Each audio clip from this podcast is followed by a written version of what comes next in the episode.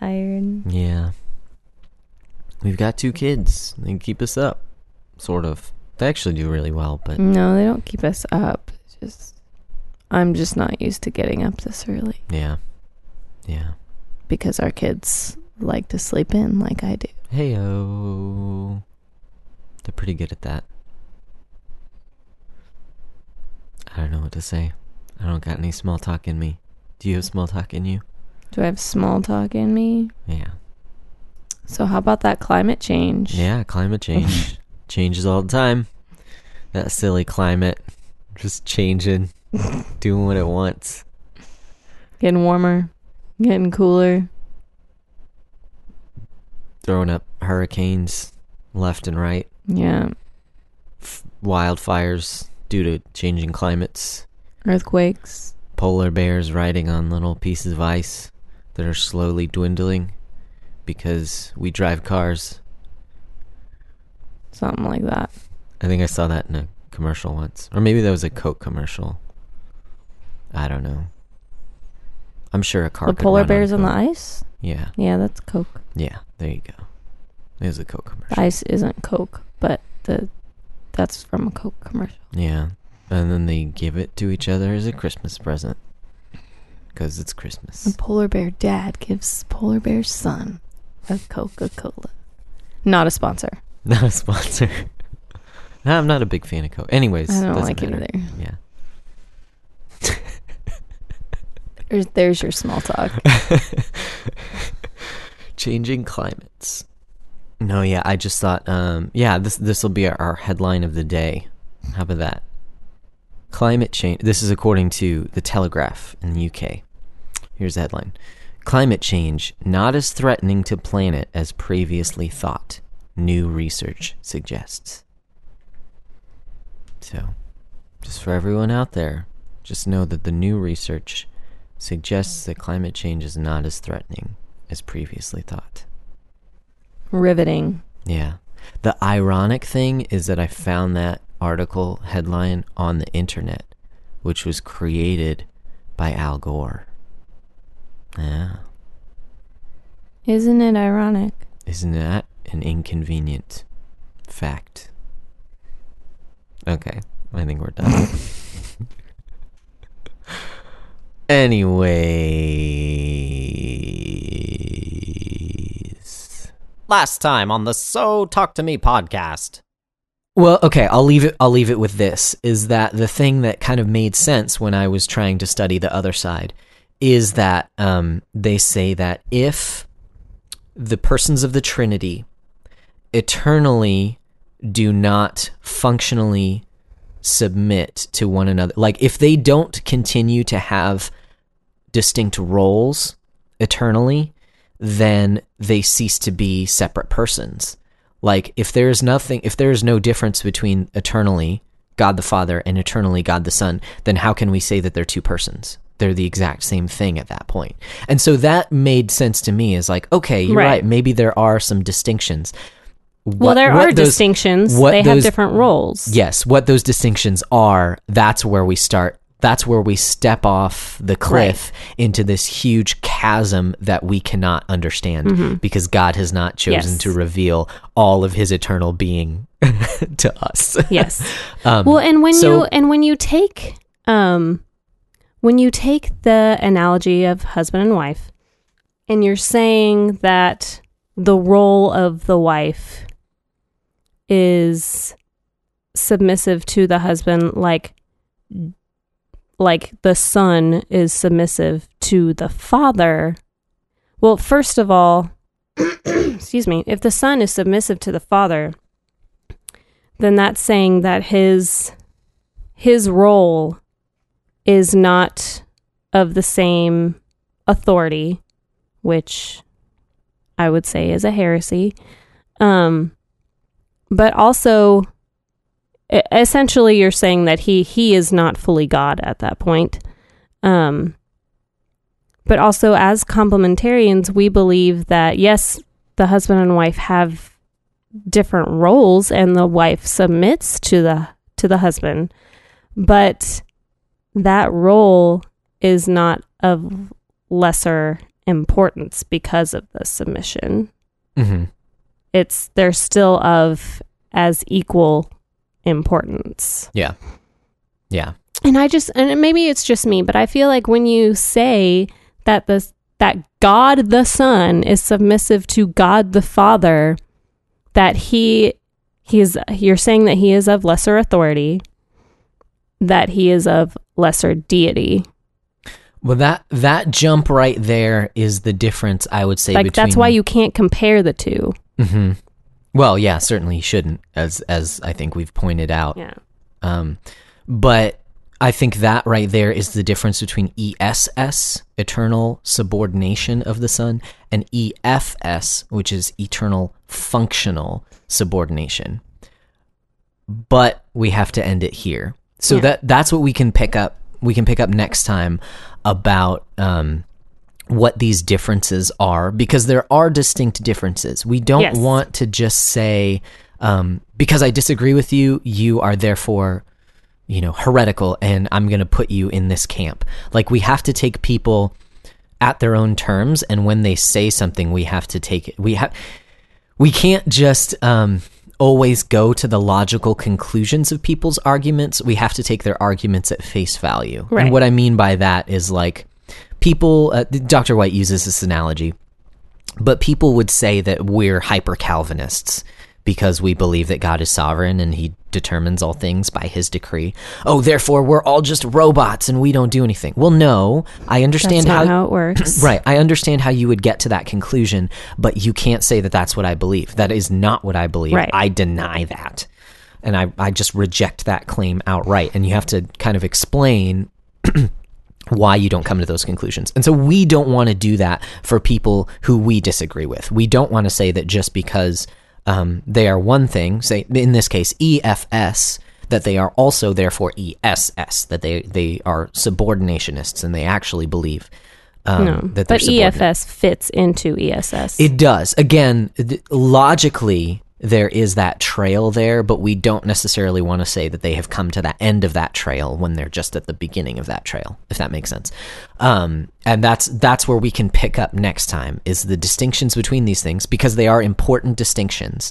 Um, so there's a lot more here. I just don't want to make this like a huge episode because, frankly, at this point in the podcast, we can't right. fit that on our current uh podcasting plan. We need to make these episodes under an hour. Right. And don't hear me as stamping Grudem and Ware as false teachers. Mm-hmm. Um, we all have error in our views yeah. of God. Yeah. Because we're human. Yes. Um, I would, I would say that this view is heretical because it's not how God has revealed himself in Scripture. I, I would just be that careful. That it is a false teaching, but I wouldn't call them false teachers. Does that make sense? Yeah. Yeah. And and I, th- I think, um, again, it I think it boils down to this distinction that we still have to make about um, about what they believe about the Godhead. Mm-hmm. Because if they say, as, as you had pointed out, if they say that th- the persons of the Godhead are actually subordinate to each other, yes, which I would say they have. If if you go and read them, well, again, I mean, you, you have to take them on their terms, and you have to understand the context in which they make certain claims. Um, so yes, this can be heretical. I agree. Whether or not um, certain people are in their beliefs, um, we're we are not saying one way or the other. We're not saying throw out all your books by Bruce Ware and and no, Wayne no, no, Grudem. That's, not, that's not at all what we're saying. Even, I, w- I would even go so far as to say, even people who believe heresies have some good things to say. Right. Uh, I would say get outside of your comfort zone and read books by people you disagree with so mm-hmm. that you can see their points of view. Um, but that's a whole other topic.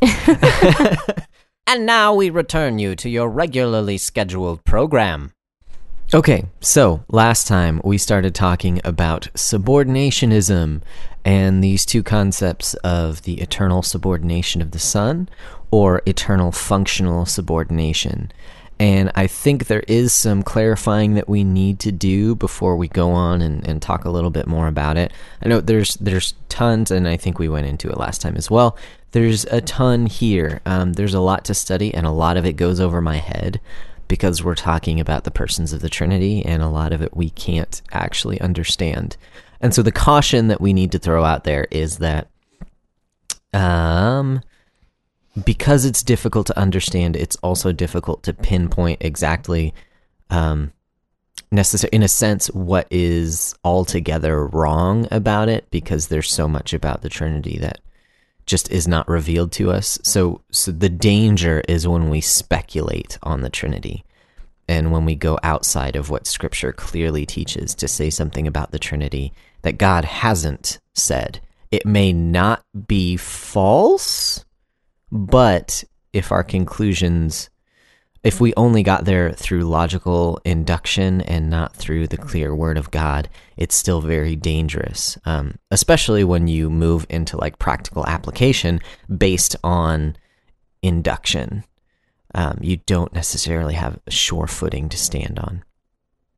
But that being said, um, I do want to define a term first, and well, there's a handful of terms that we should define, but the first one I want to jump on is the term heresy, because we've used that a few times already, and if you're not f- familiar with that term, it may sound like we're kind of just throwing it out there willy-nilly. Um, but we want to actually say what it means. So what does it mean? Heresy. What is that? It's early. It means that it is early in the morning. No. And the sun has not risen on the day. It is heretical to wake up before the sun. Yeah. Um.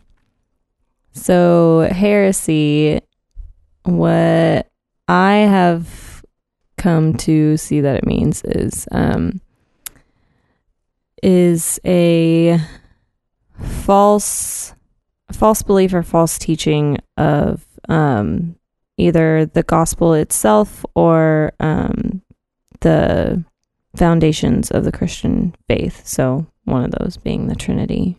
Yeah. Okay. Saved by faith.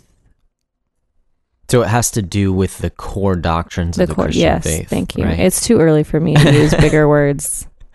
Core, okay. Uh, core is four letters.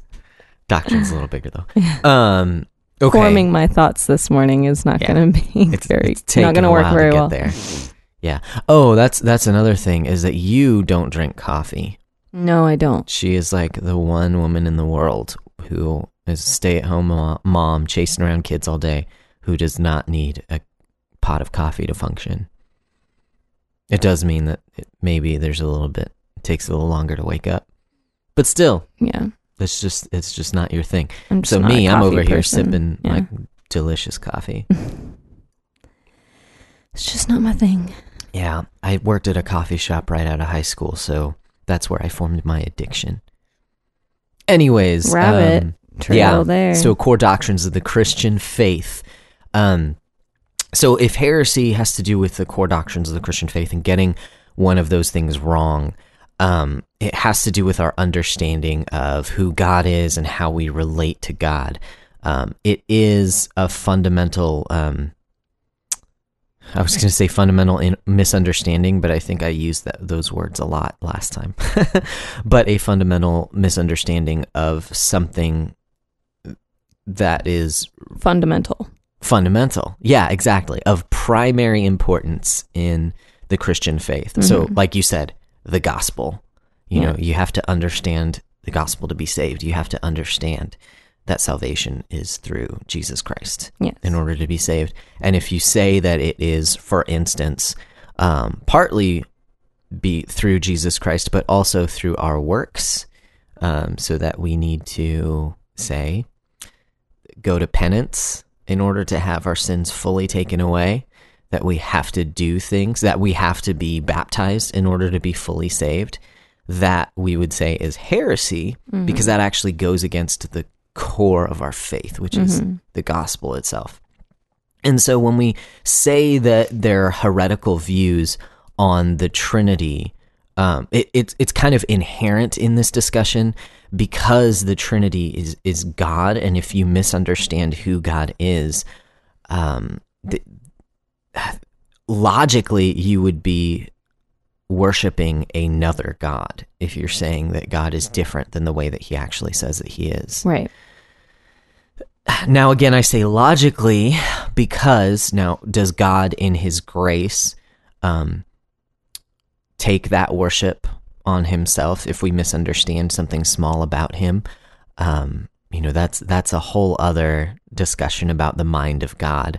Um, but we're saying if if you go against what God has said about himself and who he has revealed himself to be, uh, that is sin. That is sin, yes, um, because it's our um, it's our blindness and it's our um, our wickedness that wants to change what we see about God, what we hear about God, into and to make it more about ourselves. Right. And that's something that we brought up too, is that when you start with yourself and look to God, you get all kinds of wrong ideas mm-hmm. rather than starting with God and then yeah. looking to humanity as a creation of God. Yeah. And we're not saying you have to have a perfect understanding in order to be saved. No, no, that's not possible. No, it's not. That's not possible. God grants.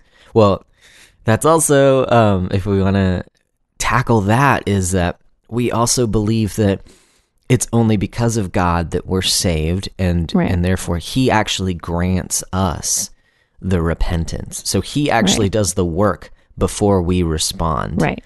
Um, it's and a not, free gift. Exactly. And not in the way that like he dangles a carrot in front of us, which is something that, you know, kind of made sense to me when I was younger. I don't think that's true. I think he like...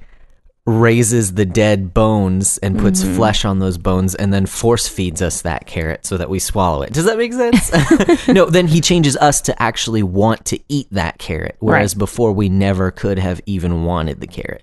Yeah. It's a bad analogy, but um, I, I think that makes all the difference because um, it's it, because we are not uh, a part of changing our own hearts and changing our own being when we come to, to we faith and repentance. So how that relates to what we were talking about is just that we don't have to have a perfect theology to come to God. Um, we, and I think you said this last time, we all have wrong ideas about God. I, I did say that last time, but I don't think it got put in the actual episode. Okay. Okay. Then we'll add it to this one. So you've probably already heard it at this point. Sorry. Um, but yeah, we all have wrong ideas. Mm-hmm. And um, by the grace of God, yeah. we're... We are all heretical in some way, mm-hmm. in some form. Uh, we all uh, understand falsely. Yeah. Is what I'm trying to say. Yeah. Um, because we are finite human beings mm-hmm. with... sin in our hearts, mm-hmm. and so we can't have a perfect understanding of God, and therefore we sin in our understanding of God because it's not perfect. Yeah.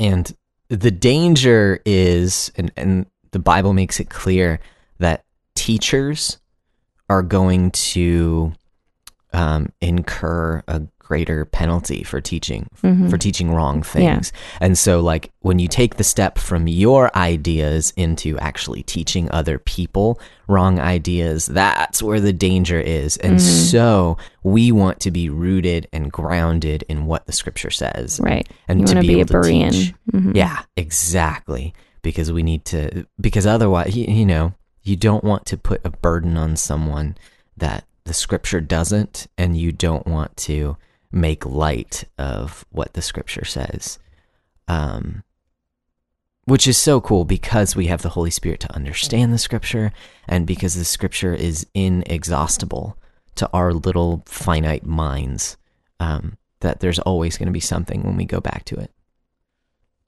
Okay, so that is what uh, we're saying when we say heresy. The other things that I wanted to define were the difference between these two terms. So eternal subordination and eternal mm-hmm. functional mm-hmm. subordination. I think we had touched on this, but I think we can make it even clearer. So the difference between these views has to do with the role or function that that the Son. persons of the Trinity, yeah, mm-hmm. in particular the Son, um, God the Son, and the actual being of the Trinity, or God the Son in particular, but, but also the Holy Spirit, and how they all interrelate, so all three, mm-hmm. obviously. Um, and so to, to kind of understand this, it, it's kind of abstract to think about, like, to think about being. Well, what is being? I mean, that's the that's the fundamental philosophical question is, uh, what is being? How do you know that you know? Um, I think, therefore I am, right? So to to understand what this is, your role or function is something that you do. It's the part that you play. It is um, th- when you go to work, you know, your job description is your function of your job. But your job is not a part of your inherent being of who you are and who you were created to be. It is it is not... When you get these things confused, that's when you start putting identity in the things that you do, when that's not the case. Um, and so this this idea of your being and that which is um, a part of you, a part of your nature, a part of you as a person, is what we describe, um, th- there's a big word for it, but it is a part of your ontology. Um, so I'm I'm going to use this word. It just means of or related to your being, of who you are as a being. Um, so for instance, like, I am a man, that and I, that is a part of my being. It was given to me. It is part of my nature, uh, maleness, is a part of my being. It was. It's a part of me as a creature, um, and it will always be a part of my being. M- my role as a husband is a is a role. It is a function that I play. So in heaven, the scripture says that we will no longer be given in marriage. So this is a form, uh, excuse me, a role that I play. This is a function that I fill here while I'm on earth as a husband. Mm-hmm. But in heaven, that husbandness, that part of me that is a husband, will no longer be, though I will still be male, though I will still be a man. So ontologically, I am always male. Um, maleness is not a role that I play. It's not a function that I serve. It is a part of me ontologically. And um, being a husband is not a part of me ontologically. So when we're thinking about this in terms of the persons of the Trinity, this is this is where the difference in these two views are. The E S S position, the eternal subordination of the Son, would say that God the Son, in his being, ontologically, is subordinate to God the Father. That that is a part of his being. Whereas the E F S position, eternal functional subordination, just says that the role that the Son plays, or the function that he fills, is subordinate to the Father. And while that seems kind of heady, it seems like a strange concept, I think it makes all the difference when you're trying to um, look at this issue, because of the logical conclusions that you can fall into from these two views.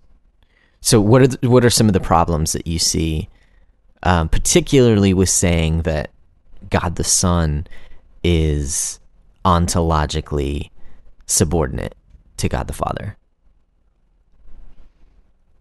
Well, if he's in his being subordinate, then he's not...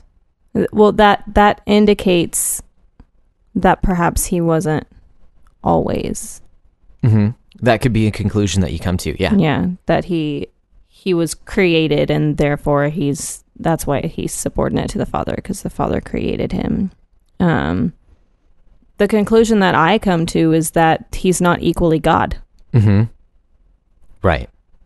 Right. If in his being, God the Son is subordinate to God the Father, then how can he be fully God? Yeah. Like, how would he be subordinate?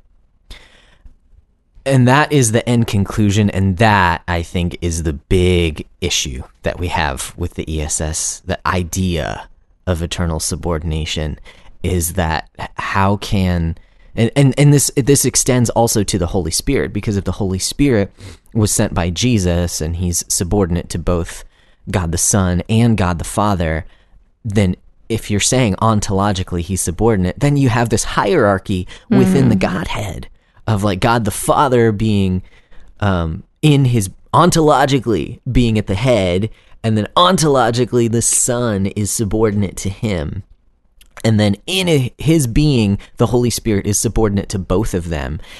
It's like, it, yeah, you have this this totem pole of God instead of um, three persons in one being. How can they share the same being if their beings are subordinate to each other? Mm-hmm.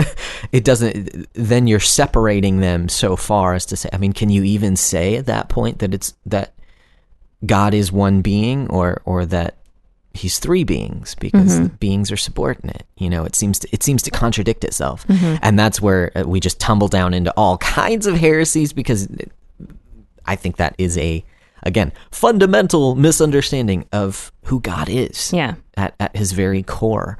And the way that you get to this, so this is the end conclusion of a lot of different things. Because we make this distinction of role and being, if you don't make that distinction, I think is is the issue and how it can lead to this position. For instance, in what God has chosen to do and to bring about salvation through Jesus Christ, through God the Son. God the Son, in that... Um, In his humanity. In his humanity and in the role that he plays in salvation, was subordinate to God the Father. Yes. While he was on earth, Jesus was subordinate to God the Father. Um, and I believe that that was the role that he played. That yeah. was the function that he had in salvation, and um, and the Holy Spirit proceeding from God the Father and God the Son is the role that he plays in sanctifying the church. Mm-hmm. But that doesn't, when you equate that to their being, that's where I think the real problem is, uh, for reasons that we already went into. I don't yeah. want to, I, I feel like I'm already repeating myself a lot. Mm-hmm. So I understand how you get to that conclusion. It's by confusing these ideas. Yeah. It's by it's by saying that the roles that the persons of the Trinity play are their actual being eternally, mm-hmm. which is really difficult to to substantiate, frankly. Again, because right. I mean, I, I refer back to John, the first chapter of John, that the Word of God was with God, creating. All things are from and through and to Jesus Christ. Mm-hmm. It, it's hard to substantiate that. that there is an ontological subordination within the Godhead. Yeah. Well, and, and I, I think that we need to be clear that we are also saying that eternal functional subordination is also incorrect. Mm-hmm. Because if the Son is functionally subordinate eternally, then that also comes to the conclusion that he is not fully God, that his authority is not equal to the Father's. Mm-hmm. When, like you just said, in John, everything is from him, through him, and to him. Well, actually, that's in Romans, yeah. but in John, the the Word, yeah, was with God, was with and the God, Word was yeah. God. Yeah. Yeah. Um, yeah, that's that's a good point, too, is that we deny even the E F S position, but I do think it is a lesser era, era, error than the E S S position, because it, it just says that his function is eternally this way. Again, I think that is stepping outside of Scripture. I think that's something that Scripture does not address. Like, I, I think in general, this the... The Scripture doesn't address what heaven is going to be like and the intricacies of the, the inner workings of the Godhead, because I think it would blow our freaking minds if, if we understood these things fully. Mm-hmm. Um, and uh, yeah, and it's just not possible this side of heaven. So I would say I would caution against eternal functional subordination and say that I don't see that in Scripture. And I, so I don't think it's biblical, so I don't think you should say that about God if you're not getting it from Scripture, uh, which some people claim they do. I just I just don't see it. Well, um, yeah, I mean, they definitely claim that they do, but it's it's more of an eisegesis than an exegesis. Yeah, yeah, they're reading it into mm-hmm. the Scripture rather yeah. than taking the Scripture and pulling that out of the Scripture. Yeah, they come to the Scripture with their own ideas. Which it's hard not to do that, I understand, but it's dangerous to do that. That's not that's not the way that God's revelation works. Right. You're supposed to take it for what it is, not for what you want it to be. I guess the last way that I want to relate this idea of role and being, um, as I was thinking about this whole whole way of explaining how this plays out, um, I, I think... I think it's really cool to look at our salvation in these terms as well. So oftentimes we think of ourselves before Christ as sinners in that we sin. You know, we can see that, that we've messed up, we sin, and there needs to be penalty for our sin, and um, we can't pay that penalty. You know, just the, the core gospel.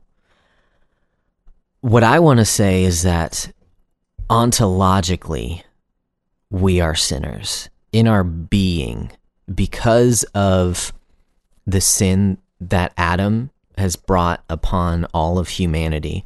Now, all of the human race is born sinners. It's not that we just, that our function is sinners. And then our, our that function is taken away, and now we function as, um, as you know, God's representatives on earth, or what have you. But that at our very core, at our very being, we are sinners, and we are born dead in our sin.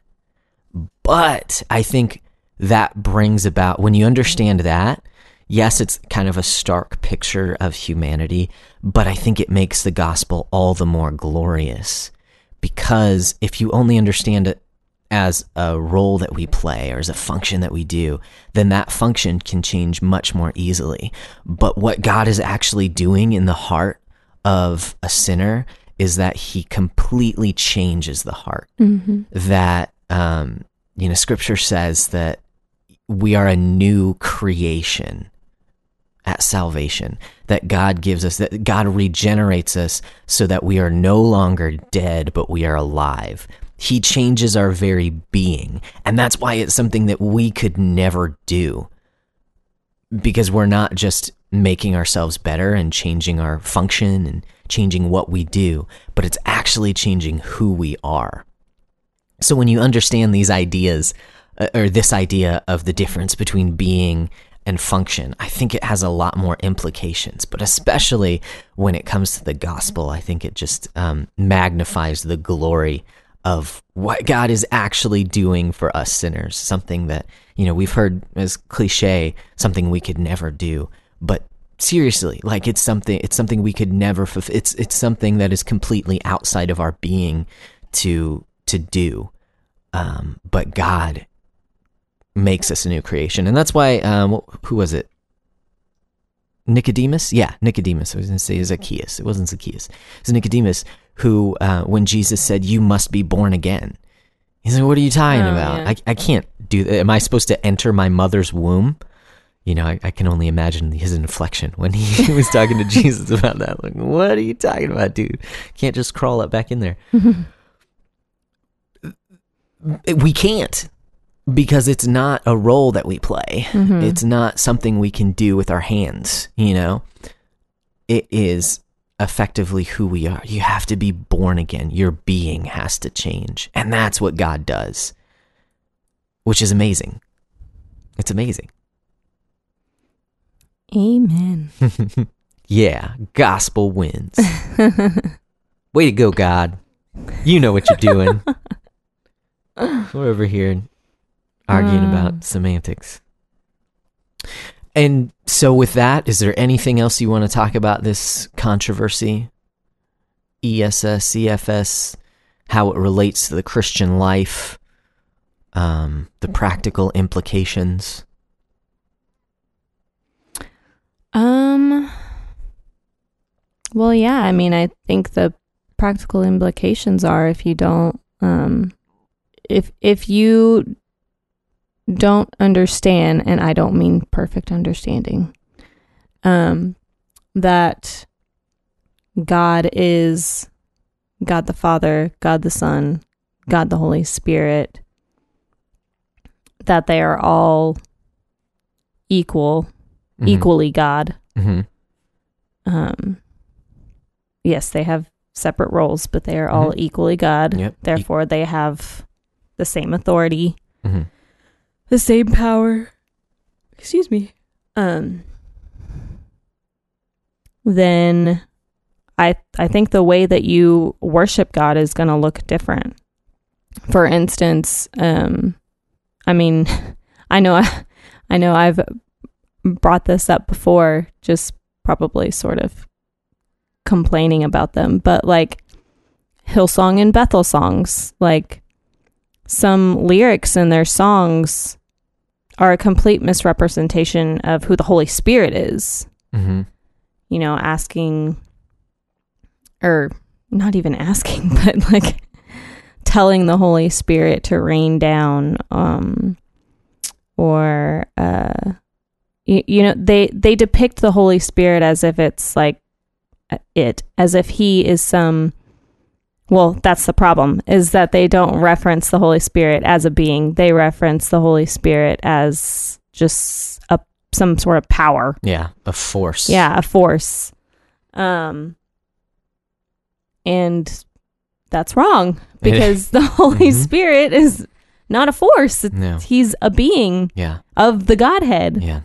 He, he and he's personal. Yeah, he has a he is a person, and he's so personal because he is the person of the Godhead who dwells with us. Mm-hmm.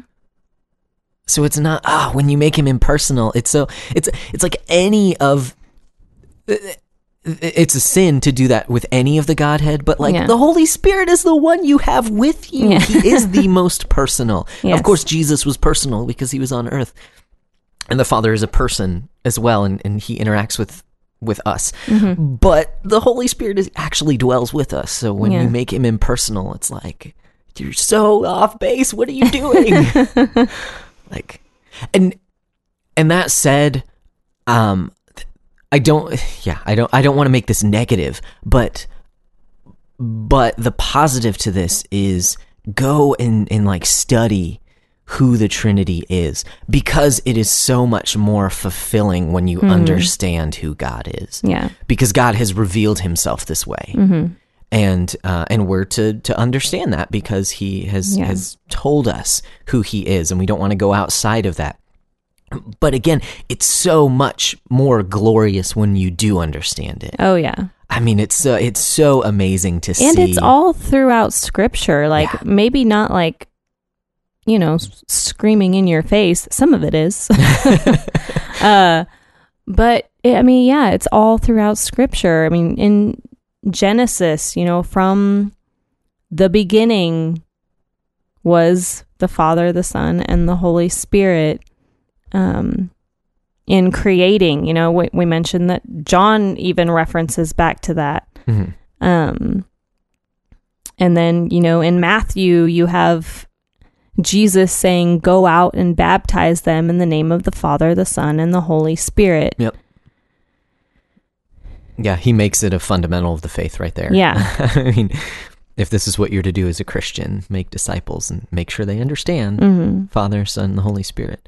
And it's in our name, in the name of God, that you go out. Yeah. Like, it's such a great truth. And I think that's why it's, when you get it wrong, it, it hurts, because it's such a, a great and deep truth, and it's so encouraging when you understand it, and it's so glorious to look upon this small fraction of what we can understand about yeah. God, that when someone misrepresents who God is, it's just like, ah, no, you've missed it. Like, there's so much, there's so much more for you to learn. Like, there's so much um, glory that you're not seeing right now. So, mm-hmm. so it, I, I would say, I would want to make this inviting. Like, please research, you know, do, do what you can, read books on who the Holy Spirit is, take a look, study scripture and see who he's revealed himself to be, because it's so glorious. It's so much outside of our, um, just normal understanding, our normal everyday thing. I mean, for instance, like, one of the things that always amazes me is just the fact that the Holy, or excuse me, that the Godhead exists in a Trinity, and therefore he is always loving. Like, if God was only one person, he wouldn't, and this sounds kind of strange, but he wouldn't have anyone to love. So can you say that a God alone is loving if he's not loving anyone else? Like, is that actually a part of his character? But our God is three persons, and they eternally love each other. So in the very character of God, there is this love that we understand. And that wouldn't be possible without three persons, without who God actually is. Um, so things like that, that just, like, blow my mind when I see them. Um, I, I would just encourage you, invite you to learn more about the truth of who God is, because it's so much more wonderful than we understand at first glance. Good stuff. Good stuff. And hopefully all theology leads you to that place. Yeah. If theology is leading you to just to criticize others, you're doing it wrong, man. Yeah, you don't have that devotion. Yeah. It's It's a sh- it, that's when it turns in on itself and it becomes something terrible and something not worth looking at, something that makes you worse. You know, you, you think that theology would make you better, but with some people it makes you worse. Like the and, bad Calvinists. The bad Calvinists. So where, what is that from? Bad Calvinists? Oh, I'm thinking of the Doctrine and Devotion episode. Okay. Bad Calvinists, yeah. Doctrine and Devotion. We can just throw in a reco right now. There you go, yeah. It's a great little podcast. I It is. And also the title mm-hmm. is great. Fantastic. Because if you have doctrine without devotion, like we just like we just mentioned, then you're not going to have that love. No. You're just going to have a big hit. Exactly. Scripture warns against it. Yeah. He says, it says that knowledge puffs up. Mm-hmm. Puffs up. Not and that- if you have devotion without doctrine, you can get all into then, all kinds yeah. of stuff, you know, like handling snakes and you know, gold dust and all this other crap that goes on. Um, calling the Holy Spirit a blue genie, you know. Oh gosh, that was sneaky. Oh no, uh, I would link that video in the show notes, but it's so blasphemous. I don't know if I want to. If you're interested, just search YouTube or don't even watch the video. Just know that it's titled, The Holy Spirit is a Sneaky Blue Genie. That should scare you away. It's awful. It's terrible. Um, yeah, and that's and that's a fundamental misunderstanding yeah. of who the Holy Spirit is. Yeah. And that, I mean, that's, yeah, when you don't have the doctrine, when you don't understand. But with them both together, you get the head and the heart. And we are one being, you know, I don't, I don't mean to separate that entirely. But that's what that's what we're created to be. Followers of Jesus, disciples of God, both in in spirit and in truth. Uh, so it's so good. Anyways, Doctrine and Devotion, great little podcast, Joe Thorne and Jimmy Fowler. yeah, there you go, fofo. uh, yeah, you'll understand if you hear it. Um, yeah, no, I check them out. It's really good stuff. I'd say it's kind of an inspiration for this one because um, we listen to a bunch of theology podcasts. If you can't tell, you know, because we have these these these talks about theology. Um, but that one in particular, I really love how casual they are, and I feel like that kind of showed me how to be casual and talk about deep truths. Yeah, not to take yourself so seriously. Exactly. Yeah, to be able to, yeah, yeah, not. To have, I was going to say to have that love. Not that other theology podcasts aren't loving. That's not true. But just to, yeah, they're just goofballs. And I love that you can be goofballs yeah. and still talk about the truth and yeah. not have to, not have to kind of separate the two. And hopefully that's what, I don't know, I feel like that's what I am most of the time. So hopefully that's what I get across on this. Not that I'm just trying to hear myself talk, but that. You're such a narcissist. Yeah. Well, here I am. Talking to you. Anyways, I think that's good. I think that's a wrap for a two-part um, podcast on the subordinationism and what all that means. I'm sure cool. we'll refer back to it all the time, but um, with this particular issue, I think I think we're done for now. Until it comes up again and, you know, there there are more implications that we need to talk about. Not need to, but, you know, want to. Um, so, before we head out, you want to talk about something light? Yeah. Fun? Like what? I don't know what's been going on. Um,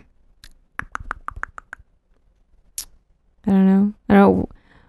The season finale of American Ninja Warrior was on last night. Yep. Another season in the books. Another fail. Another American. No one made it. No, but those challenges were freaking inhuman. I don't, I like, don't how, get it. How do you, do, how, how does anyone even do that? Yeah. You have to have like the crazy, your fingers have to be biceps. Exactly. That's the part that blows me away is is the finger grip requirement to be able to jump from one finger grip on a wall to another wall a few feet away and with just your finger grip. It's stupid. I don't mm, I I don't understand how that's possible. I saw someone do it last night. I still don't understand how that's possible. Weatherman, you're awesome. Yeah. Was it like Tom Moravsky or something? I don't remember, but yeah, it was that was incredible. It's crazy. Yeah. It's like inhuman. Mm-hmm. So season nine is in the books. We'll have to go back and watch the older seasons now, now that our American Ninja Warrior is taken away. Whatever will we do? Oh, no. Nah, good stuff. Well, speaking of T V, um, well, yeah. I'm going to try to use that as a segue into movies. I was talking with some friends um, about movies and the state of movies that we're in this year. And, okay, so what we, do you mean state of movies? Well, what's coming out in the theaters? Oh, okay. You know, like what what is out there and what's fun to watch. So you and I, I'd say we love movies. We have a ton of movies. Yes. I mean, we're not, we, we're certainly not as into movies as we used to be because we just can't get out and go see them. That's where I was going with it. We own a ton of freaking movies. Yeah. But we have not watched a bunch of newer movies in a while because we got kids. Like, we used to go. Kids. Yeah. Anyway. We take advantage of Black Friday and buy up all the movies. It's true. It's true. It happens. And there's some still in the shrink wrap that we haven't even pulled out. Oh, yeah, there are. Um, I don't know if we'll ever watch twelve years a slave again. But it's such a good movie. But yeah, great. I do kind of wonder like why we bought it because it's one of those movies that like you watch and it's such a good movie, but it gives you such an emotional experience that it's like, I don't know if I want to watch that ever again. Yeah, you can't really watch that movie casually. No. You can't have it on in the background no. while making dinner. And I, I don't know if I would want to like watch it in a big group of people either, because I mean, it's kind of a downer. Oh man. See, I'd, I'd take the other route, but I mean, I also, it like, would, it would spark a very interesting conversation. Yeah, That's exactly. True. Exactly. But yeah, it's See, just, I'm an emo kid. I like downers. We have pictures to prove it. Yeah. Yeah. Well, was an emo kid. No, I'm just a balding, middle-aged. No, I'm middle-aged. twenty-eight. Not that old. But I'm balding. Anyways, uh, movies. Yeah, so so we own a ton of movies. Haven't seen movies lately. Um, like we used to go probably once every month or two to the movies before we had kids. And we we'll probably go more than that. Okay. Before once, we had kids. Once yeah. or twice a month then? Something you'd like say. that. Something like that. And now we l- probably go twice a year to go see movies. Maybe. Yeah, yeah, because after Ollie was born, we saw Jungle Book and The Revenant. I remember that.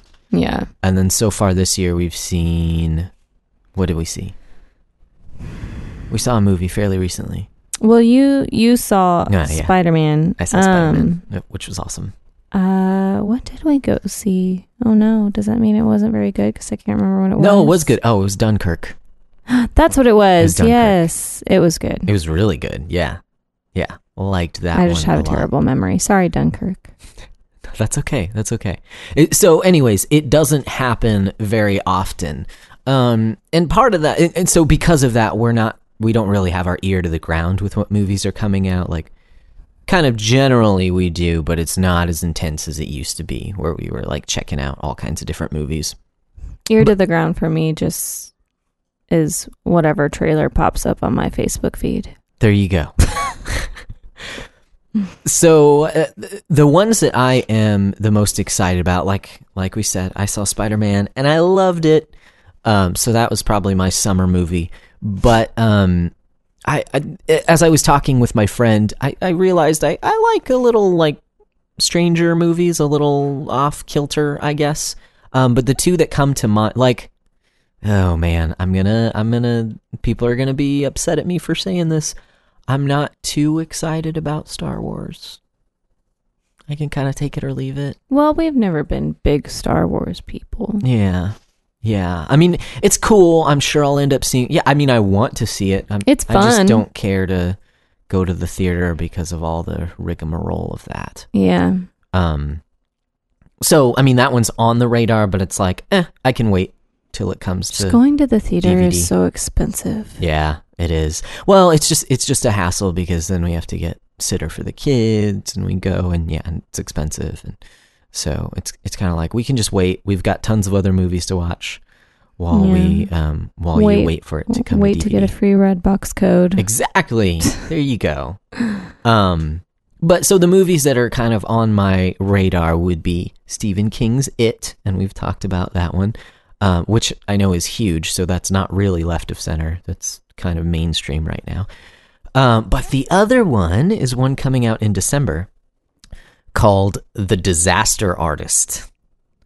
And this is a whole deal here. It is based on a book about a movie, about the filming of a movie and about the person behind the movie, which is lauded as one of the worst movies, the most incoherent pieces of cinematic garbage ever created, called The Room. Not to be confused with Room, which is a great movie. Yes. Also one we still have in the wrapper from Black Friday.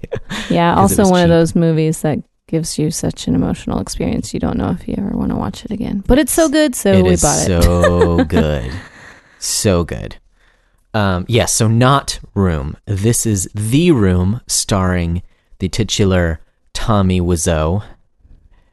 Uh, Wiseau, Wiseau. Well, see, I always said Wiseau, and now I've been rereading the book, The Disaster Artist. So I read The Disaster Artist like a year or two ago, and I loved it. Um, now I'm listening to the audiobook, and it is read by the author. Oh, okay. And gotcha. He pronounces it Wiseau. Well, so that's, you know, he's closer to the guy. Exactly. I, I would say he's correct. Exactly. So if you know anything about The Room, um, it is just incoherent and very strange. Um, I wouldn't recommend watching it. Yes, that's a good disclaimer. I have not actually watched the entire movie for reasons. You can just watch clips on YouTube that yeah. are... Yeah, there you go. There are not a few risque. Sex scenes, and apparently they show some upper body female nudity and lower body male nudity. But, um, so for that reason, I haven't actually watched the movie, but I've seen reviews to kind of get an overview of what the story, what you would call a story is, and how there are just plot lines that go absolutely nowhere, and most of the characters are completely useless to the story, and the the way that people talk is just incoherent. Um, so it's a fun time. Go go check out reviews, see if you can um, piece together what this is about. If you just watch clips on YouTube, you'll start to understand how ridiculous this movie is. But the even more ridiculous thing behind the movie is the person that made it, Tommy himself. And that's what this He's book delves crazy. into. He is such a strange person. And the book was written by um, another guy who was in The Room, Greg Sestero. He was he was Tommy's right-hand man, basically. They um, hooked up while Greg was in at an acting class, and they became roommates, and so they were good friends, and then Tommy wanted to make this movie, so Greg wanted to help him out because Tommy was a good friend, even though he was really strange. Mm-hmm. Um, and so Greg just got sucked into the whirlwind of this disaster of a movie that has now become a cult classic. And so the book, the second time I'm reading it, I'm noticing a lot more things, that it's actually more about Tommy than it is The Room itself. And the one thing that stuck out to me about this, I would highly recommend this book, and that's why I'm looking forward to the movie itself. But it starts out, and Greg talks about how the most fascinating thing about the movie is that it is Tommy Wiseau's vision. And it had me think about just art in general, movies, but then also I think books do this as well. And how a story is not just a story, it is the writer's perception of a story. And so this movie, with all of its incoherence, is how Tommy sees the world. The story that he's written, because he was the writer and the director and the producer and all, and the main character, it is a story about how Tommy sees interactions. So, so one thing he brings out, just to, to make the point, is that all the women in the movie, they are basically shopping or talking on the phone or complaining about the men in their lives or drinking wine. That is a terrible picture of what a woman is. But it says something about Tommy and how he views women. Oh, or or having sex. Yeah. That happens too. So uh, th- this is Tommy's idea of what a woman is. And, and you take that into the whole scope of the movie. This incoherent mess is the way that he sees the world and interactions with people. So does he s- see men... like just passing around a football all the time? All the time. He sees he sees football as this this grand idea of Americanism, even when it's just tossing a ball three feet. Yeah. Uh, but I, I thought that was really interesting, and in a way to look at film in general, a way to look at art and stories, is that this idea of the perception of the actual artist themselves. Um, and, and when you look at a terrible movie this way, a, another terrible movie that I adore is Troll two. And it's the same kind of deal where the directors didn't really speak English. And so the whole movie is stilted in the way that people talk to each other. And that is their vision of people talking to each other. That's how they see English played out normally, is in this very strange and surreal, non sequitur laced dialogue. So I thought that was really interesting. And I think it's cool that you can even pull something out of just a horrible dumpster fire of a movie and see something so um, telling about the people that created it. So I would highly recommend. The book is great. You can get it from your local library. That's where I got it from. Or I think it's on Audible as well. It's a fun time. Um, and I'm looking forward to the movie. Hopefully it doesn't have uh, nudity. We'll have to see. Mm. But well, if not, you can look those things itself, up. Yes, exactly. You don't have to go see the movie. Too. No, I, yeah, I, I meant we'll see in the uh, metaphorical sense, not yeah. not we will actually see it. But yeah, um, so that would be my reco, The Disaster Artist by Greg Sestero and Tom Bissell. Do you have any recos before we take off? Um, I reco Sleeping In. No. Um, Sleeping In's good. What was that show that you watched on Netflix? Oh, the one that I recently just watched? Yeah. Uh Oh. Sing It On. Sing It On. I don't know if I... It it depends on if you're a really, choir kid. Yeah, if if you were a choir nerd like I was, then you might be interested in it. But it's it's one of those like reality T V shows which I'm usually not into. And I really like I wasn't into that portion of it, but um but it it's just a little it's pretty short. There's there aren't very many episodes. Maybe like ten or something like that. But um, it, it's just, a, it's an a cappella singing competition. So if you don't really know what that is, but you've seen the movie Pitch Perfect, that's a cappella singing. But for real. Right. Or at least the reality television version of that. So yeah. Sort of for real. Well, well, the competition that they were doing is a real thing. Mm-hmm. Um, it was... They were real a cappella groups yeah. in a real competition. Mm-hmm. It wasn't Pitch Perfect. No. No. I don't even like that movie. It wasn't all auto-tuned. um, yeah. I mean, I, I I liked the singing portion of it. Just just so, made me sort of nostalgic for choir. Choir and performance. Yeah. All that fun stuff. Well... Now that Josie's four months, hopefully we can have you up on stage at church again. Yeah. I mean, we'll see. We'll see what happens. We'll see what happens. I think I will actually put some some music here oh, at the no. end of the... Ah, it's, it's cool. It's your recorded stuff. It's good stuff. People will love it. But then you went and got to sing karaoke over the weekend. I did. Yeah. That was so much fun. Apparently lots of Disney. I wasn't there. I was watching the kids. Yeah, so it was my cousin's birthday party, and so Josh so nicely and sweetly was watched the kids so I could go out. For the one time in my life. So sweet. No, it was really nice of you, babe, because it was really good just to get out and mm-hmm. be with friends. Yeah. Um, but yes, I did sing a lot of Disney music, which is, mm-hmm. it's funny. Disney music and like nineties country are my go-tos for karaoke. Nice. Just because that's what I grew up on. That's yeah. what I know. Because I really don't listen to music that much now. Mm-hmm. Like if I'm listening to anything, it's usually a podcast yeah. um, or a book. Um, so, yeah. And I we have kids, so I still listen to Disney a lot. So. Mm-hmm.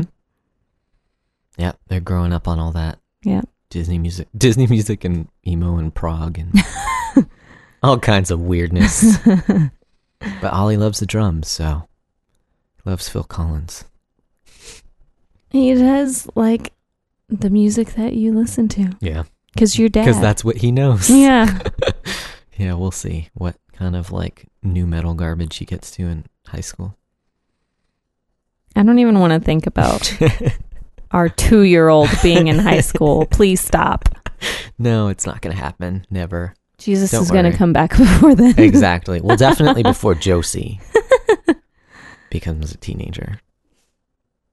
Anyways, we're going to end it here before that depressing thought. No, I'm just kidding. Uh, no, no, she'll she'll do great. But uh, we'll own a lot of guns by then. Yeah, something like that. Uh, like you said, I don't even want to think about it because she's four months old. Oh, I love that little girl. All right. Well, um, I think that's all of our recommendations. Yeah. Go out. Have a intentional conversation with your spouse. Do it. If you can't think of a topic, then just pick one of ours.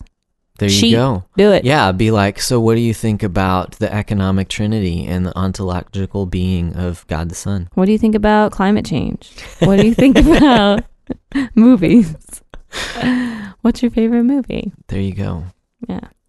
Or even just, you know, what's your favorite Bible verse? Or just share yours with them if they don't already know. Yeah. And talk about it. You can do it. I believe in you. It's yeah. it's really beneficial for us. It's good stuff. Yeah.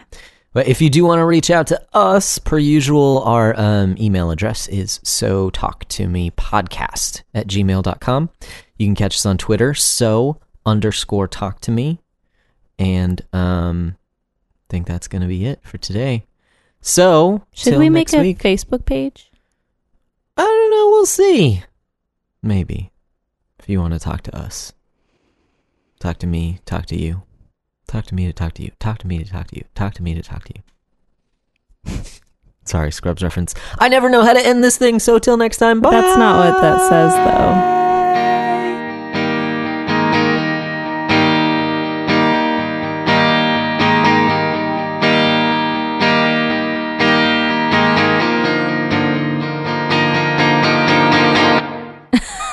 Are we done? I guess. I don't know. Do you want a different ending? Help me to help you. Help me to help you. Help me to help you. Talking to me. Talking to you. Sweet Caroline.